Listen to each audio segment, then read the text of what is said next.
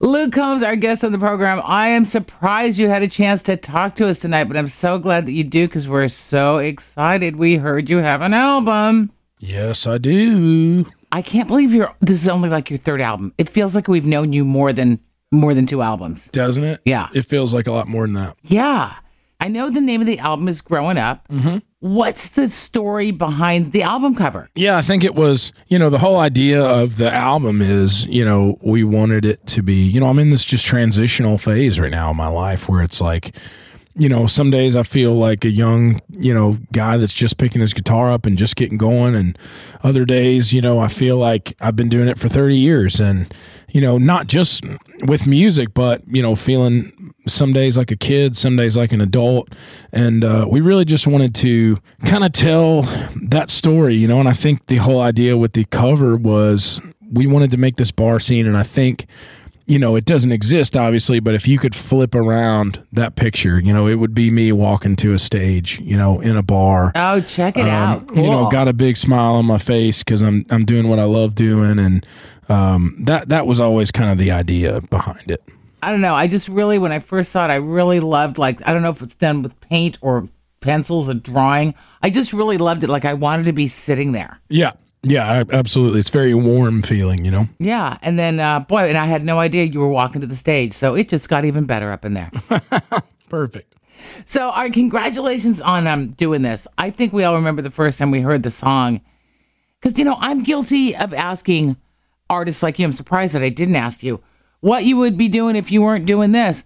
And no one in the many, and I've been doing this for a lot of years, no one has ever said to me, I'd be doing this. No one has ever said that. Yeah, And yeah. it makes perfect sense. Yeah, you know, it's like, and that's exactly how the conversation went when we went to to write the song. It was, you know, it was during COVID. We hadn't started touring back yet, and we were all just, you know, really anxious to get out there and do it. And it was like, you know, we were just kind of talking about how much we miss being on the road and and doing even things that we took for granted. You know, like you know, doing an interview or doing a TV thing. And it was like, man, I always get asked, you know, what would you be doing if you weren't doing this? And when I said that, it was like, oh man, like the light bulb just went off in all three of our heads at the same time, and and we knew that's what we were going to write that day. And uh, I'm real proud of how that one turned out. It came out amazing. And just, you know, like I said, as someone who's asked that question a million times, never heard that answer. And I don't even know why. Right? right? It, it, it seems too self explanatory.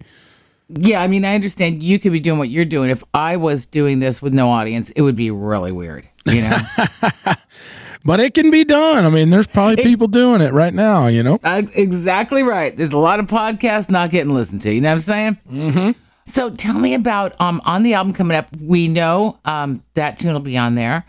We know that tomorrow me, which we just heard, is going to be on there. That's we've all been there too. Yeah, oh, absolutely.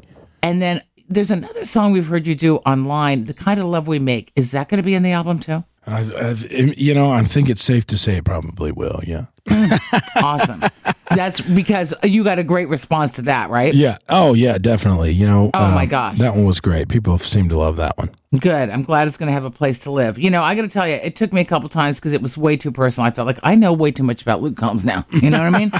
I know you too well. But um, amazing tunes. How many songs on the album? Uh, we're doing 12. Yep. All right. Yep. You're just like weeks away from, maybe days away from being a dad, right? Very soon, yep. Are you going to hold back on any touring for a while? I mean, I've seen some dates. I know you have some dates coming up, but not a real hectic schedule this year, right? Yeah, we're trying, you know, kind of take it a little bit easy, you know, and, and have some time at home and with the little guy and see how that goes and just just ease back into it, you know. Yeah, and and of course you're still doing the plotting for the uh, the little league team. Is that right? Of course, yeah, I'm still scheming.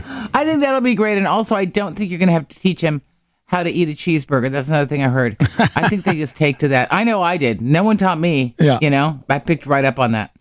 So listen, Luke, congratulations. We can't wait to hear the album. Growing up, look for it June the 24th. If you want more info, you can follow Luke everywhere Instagram, Twitter, Facebook. Or you can go to thebigtimeonline.com because we stalk him there too. We appreciate your time. Awesome. Thanks, Whitney. Can't wait to see you live again, my friend. You were the last one I saw before COVID. So, you know, I carried you in my heart for two years. I love it. Well, we'll see you soon. Luke Combs, everybody.